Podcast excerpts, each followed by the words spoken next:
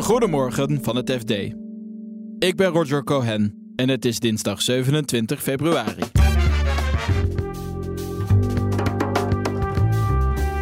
Hoe is een nieuwe toeslagenaffaire te voorkomen? Dat onderzocht de Tweede Kamer. Met behoorlijk wat harde conclusies. Dus ook gewoon eh, let beter op bij wat je doet, bij al die staatsmachten. Kijk wat de gevolgen zijn en zie die onder ogen en, eh, en handel daarnaar. De toekomst van voetbalclub Vitesse is onzeker. Je wil niet de geschiedenisboeken ingaan als degene die Vitesse failliet laat gaan. Het gaat niet goed met PostNL. Zelfs pakketjes leveren niet genoeg op. Ik, ik verbaas me daarover. Dit is de dagkoers van het FD. We beginnen met de uitkomsten van de parlementaire enquêtecommissie Fraudebeleid. Die moest naar aanleiding van de toeslagenaffaire onderzoeken hoe het zover heeft kunnen komen. Gisteren was de presentatie van de uitkomsten. Politiek verslaggever Cor de Horde was erbij. De commissie zegt, en dat gaat best wel ver, die zeggen dat eh, alle drie de staatsmachten hebben gefaald. En elk het woord gefaald. En staatsmachten moet je dus denken, dat zijn dus die klassieke dingen die je misschien bij maatschappijleer geleerd hebt. Dus de, de uitvoerende macht, dat is dus het kabinet. De wetgevende macht, dat is de Tweede Kamer. En de rechterlijke macht, en dat is in dit geval de afdeling bestuursrechtspraak van de Raad van State. Daar zijn ze echt heel kritisch op. En ze noemen ook nog eens een keer de rol van de media erbij. Dus ja, dan, eh, dan zijn er een heleboel eh, mensen die gefaald hebben. En wat ging er nou mis? Kijk, deze commissie heeft vooral onderzocht hoe dat allemaal zo hoofd kunnen ontstaan. En ze beginnen dan met die analyse van ja, fraudeverhalen die, uh, ja, die worden uh, goed geschreven. Er worden er heel veel van geschreven. Waardoor je dus de indruk hebt dat, uh, dat sociale zekerheid en fraude ongeveer synoniemen van elkaar zijn. Kamerleden die daar bovenop duiken en Kamervragen stellen en eisen dat er wordt ingegrepen. Zo krijg je een soort molen die zichzelf uh, aan het werk zet. Ja, en een kabinetten die ook snel uh, stoer willen doen. Zo snel mogelijk een wet door een Kamer willen jagen. En niet willen praten over aanpassingen. Ook al blijkt een jaar later dat die wet uh, echt verkeerd uitpakt. Het is ook wel opvallend dat de Kamerleden zo kritisch zijn over het functioneren van de Kamer. Um, ja. Is dat eerder gebeurd dat de Kamer zichzelf eigenlijk zo onder de loep nam? Meestal uh, komen parlementaire enquêtes erop neer dat het kabinet heeft dit en dat fout gedaan, en met name die en die minister. En oh ja, uh, het kabinet heeft de Tweede Kamer onvoldoende ingelicht. Punt. Maar dat de Kamer daar zelf ook een rol in heeft gespeeld, dat komt hooguit in een bijzinnetje, uh, wordt het genoemd. En dat is niet de gebruikelijke conclusie. En wat zijn nou de voorstellen die deze commissie doet om een herhaling van dit soort situaties te voorkomen? Het zijn er een heleboel. Eén, dus bijvoorbeeld aan zichzelf. Dus van je moet gewoon beter opletten bij het maken van wetten als iemand een, een, wetsvoorstel wil wijzigen, het heet een amendement, dat je dan uh, minstens een week erover nadenkt.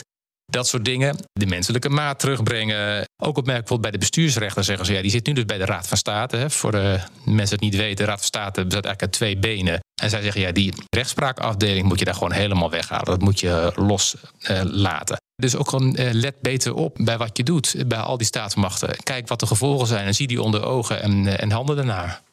En kunnen we verwachten dat met deze lange lijst van aanbevelingen een herhaling van uh, een toeslagenaffaire uh, nou, voorkomen wordt? Er zitten twee kanten aan die vraag. Enerzijds namelijk, er is natuurlijk een constatering van de commissie zelf dat het nog steeds, uh, de, dat de patronen er nog steeds zijn, dat het nog steeds kan gebeuren. Tegelijkertijd, je vraagt het mij, als ik nu kijk, mm -hmm. dan zie ik dat in ieder geval op de korte termijn ben ik daar niet zo heel erg bang voor. Wat je nu ziet, de jaren dat ik nu in Den Haag zit, iedere keer als er een wetsvoorstel is waar iemand op iets op tegengeeft omdat het ingewikkeld is, dan wordt al heel snel wordt daar de toeslagenaffaire bijgehaald, het toeslagenschandaal omdat ook dat is begonnen met onduidelijke opzet van een wet en dat soort zaken. Dat is gewoon een gevleugeld begrip geworden. Als je iets wilt tegenhouden, en er is niet genoeg uh, capaciteit voor de uitvoering of dat soort zaken, dan dreigt er een toeslagenschandaal. Met andere woorden, dit is wel iets, er is wel wat gebeurd hoor. En het zit wel in het geheugen van mensen. Dus ik denk dat op korte termijn alleen om die reden dat, dat het niet zo heel snel zich zal herhalen. Niet schrikken. Vitesse gaat vanaf nu voor de landstitel. Het was vooral een persconferentie van hoop. Vitesse stond er slecht voor toen, eigenlijk vergelijkbaar met nu. Ze bungelden een beetje in het rechte rijtje, eigenlijk onderin het rechte rijtje. En toen kwam daar opeens een Georgische zakenman die uh, met miljoenen strooide. Kennelijk, want uh, Maasbert Schouten, die de club verkocht had aan die zakenman, meer op Jordania, die glunderde bij een persconferentie van Vitesse gaat voor de landstitel. Ja, dat is voor een provincieclub wat Vitesse eigenlijk is uh, iets wat zelden voorkomt. Dit is redacteur Ahmed Majid. En die persconferentie die hij beschrijft, Dat is de eerste keer dat voetbalclub Vitesse in buitenlandse handen kwam. Na Jordanië volgden er meer buitenlandse eigenaren. In 2022 was de club in handen van een Russische eigenaar. Maar toen Rusland Oekraïne binnenviel, wilde hij van Vitesse af. Vanaf dat moment is Coley Perry in het spel gekomen. Een uh, Amerikaan met een investeringsgroep, Common Group. En hij was van plan om Vitesse over te nemen. Maar dat is tot nu toe valikant mislukt. En waarom mag dat niet doorgaan? Nou ja, het is voor de licentiecommissie van de KNVB moeilijk te bepalen hoe hij aan zijn geld komt. Er zijn strenge regels voor clubs, omdat clubs moeten kunnen aantonen dat zij geen eigenaar hebben die in het criminele circuit handelt. En ze kunnen daarbij Common Group kennelijk niet de vinger opleggen of dat daar inderdaad niet gebeurt. Heeft hij überhaupt wel eigen vermogen? Uh, waar komt zijn geld vandaan? Heeft hij genoeg geld om te investeren in Vitesse? De licentiecommissie van de KVB is er niet achter gekomen in de afgelopen maanden. En dus uh, gaat de overname volgens nog niet door. Vitesse is wel een hoger beroep gegaan. Maar de kans dat, dat de situatie doet veranderen, die lijkt niet heel. En welke opties heeft Vitesse nu als dit niet doorgaat? Ja, er zijn eigenlijk twee opties. Of ze houden Coley Perry binnenboord. Uh, dat kan bijvoorbeeld door 24,9% van de aandelen aan hem te verkopen. Uh, pas vanaf 25% van de aandelen moet je langs de licentiecommissie en goedkeuring verkrijgen. Maar als hij 24,9% heeft, dan zou je andere investeerders kunnen zoeken die het resterende bedrag ophoesten om Vitesse gedeeltelijk over te nemen. Er is waarschijnlijk nog een rol voor Coley Perry dat in het vat zit. De andere optie is om hem helemaal te lozen en alleen maar nieuwe investeerders te zoeken. Ja, dat lijkt een kleine kans dat dat gaat gebeuren, want Coley Perry heeft al wel minstens 11 miljoen en waarschijnlijk nog meer in Vitesse geïnvesteerd. En hij wil die investering natuurlijk terug hebben. Als hij de club niet meer kan overnemen, dan wordt het geld wat hij in Vitesse heeft gestoken omgezet in een lening. Als de overname alsnog door zou gaan, zou hij het aandelenbelang in handen krijgen. Maar dat lijkt dus niet het geval. Is er een kans dat Vitesse helemaal zal verdwijnen uh, uit betaald voetbal? Dat zou kunnen. Als ze, ja, als simpel gezegd, hun betalingsverplichtingen niet meer na kunnen komen. Volgens de Gelderlander hebben ze voor dit seizoen een tekort van 4 miljoen.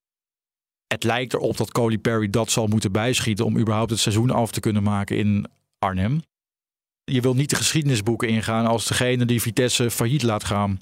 Ook Coley Perry zal niet zo de geschiedenisboeken in willen gaan. En wat je ook vaak ziet als clubs rond een faillissement bungelen, is dat de gemeente toch wel toeschietelijk is, omdat ze de club niet failliet willen laten gaan.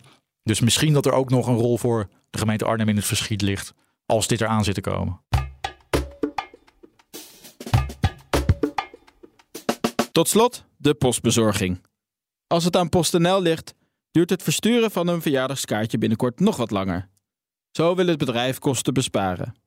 Redacteur Jan Verbeek ziet PostNL al een tijdje kwakkelen. Vorig jaar had eh, PostNL ook al een moeilijk jaar. Uh, dit jaar hebben ze een indicatie gegeven van wat ze denken te gaan verdienen. En het komt min of meer op hetzelfde niveau neer.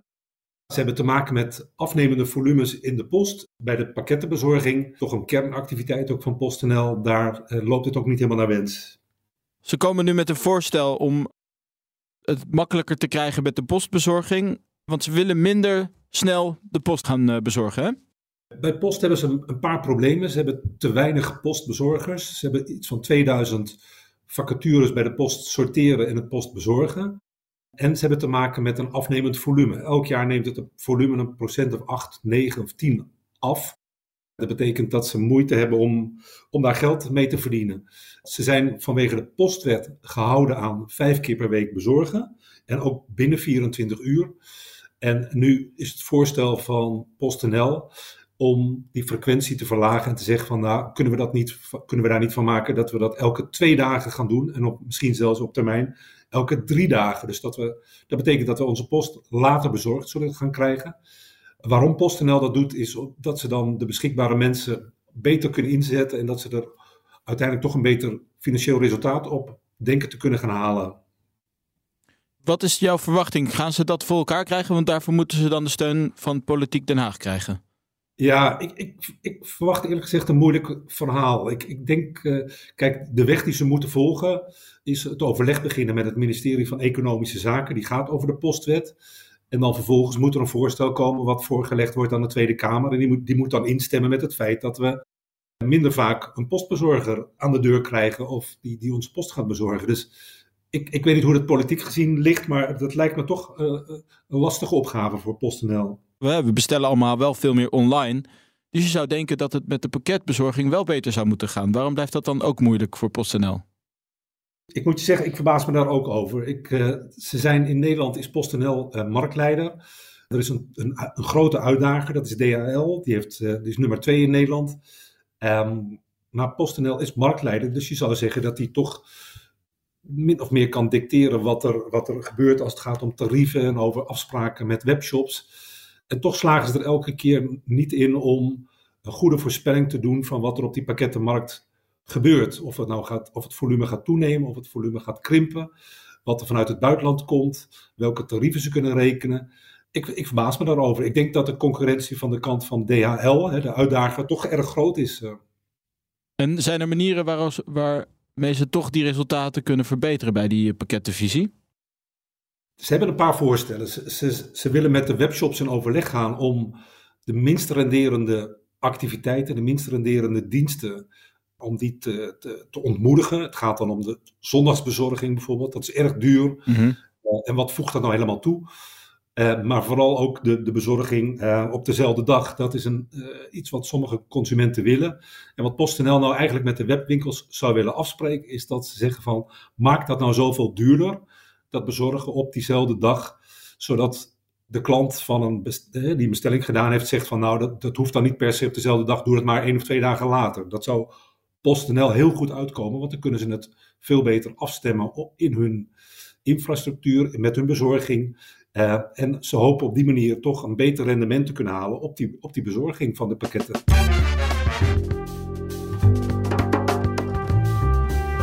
Dit was de dagkoers van het FD. Het wordt weer een spannende week op de beurs, met veel belangrijke macrocijfers. Dat nieuws lees je allemaal in onze app. Morgen zijn we er weer met een nieuwe aflevering. Nog een fijne dag en graag tot morgen.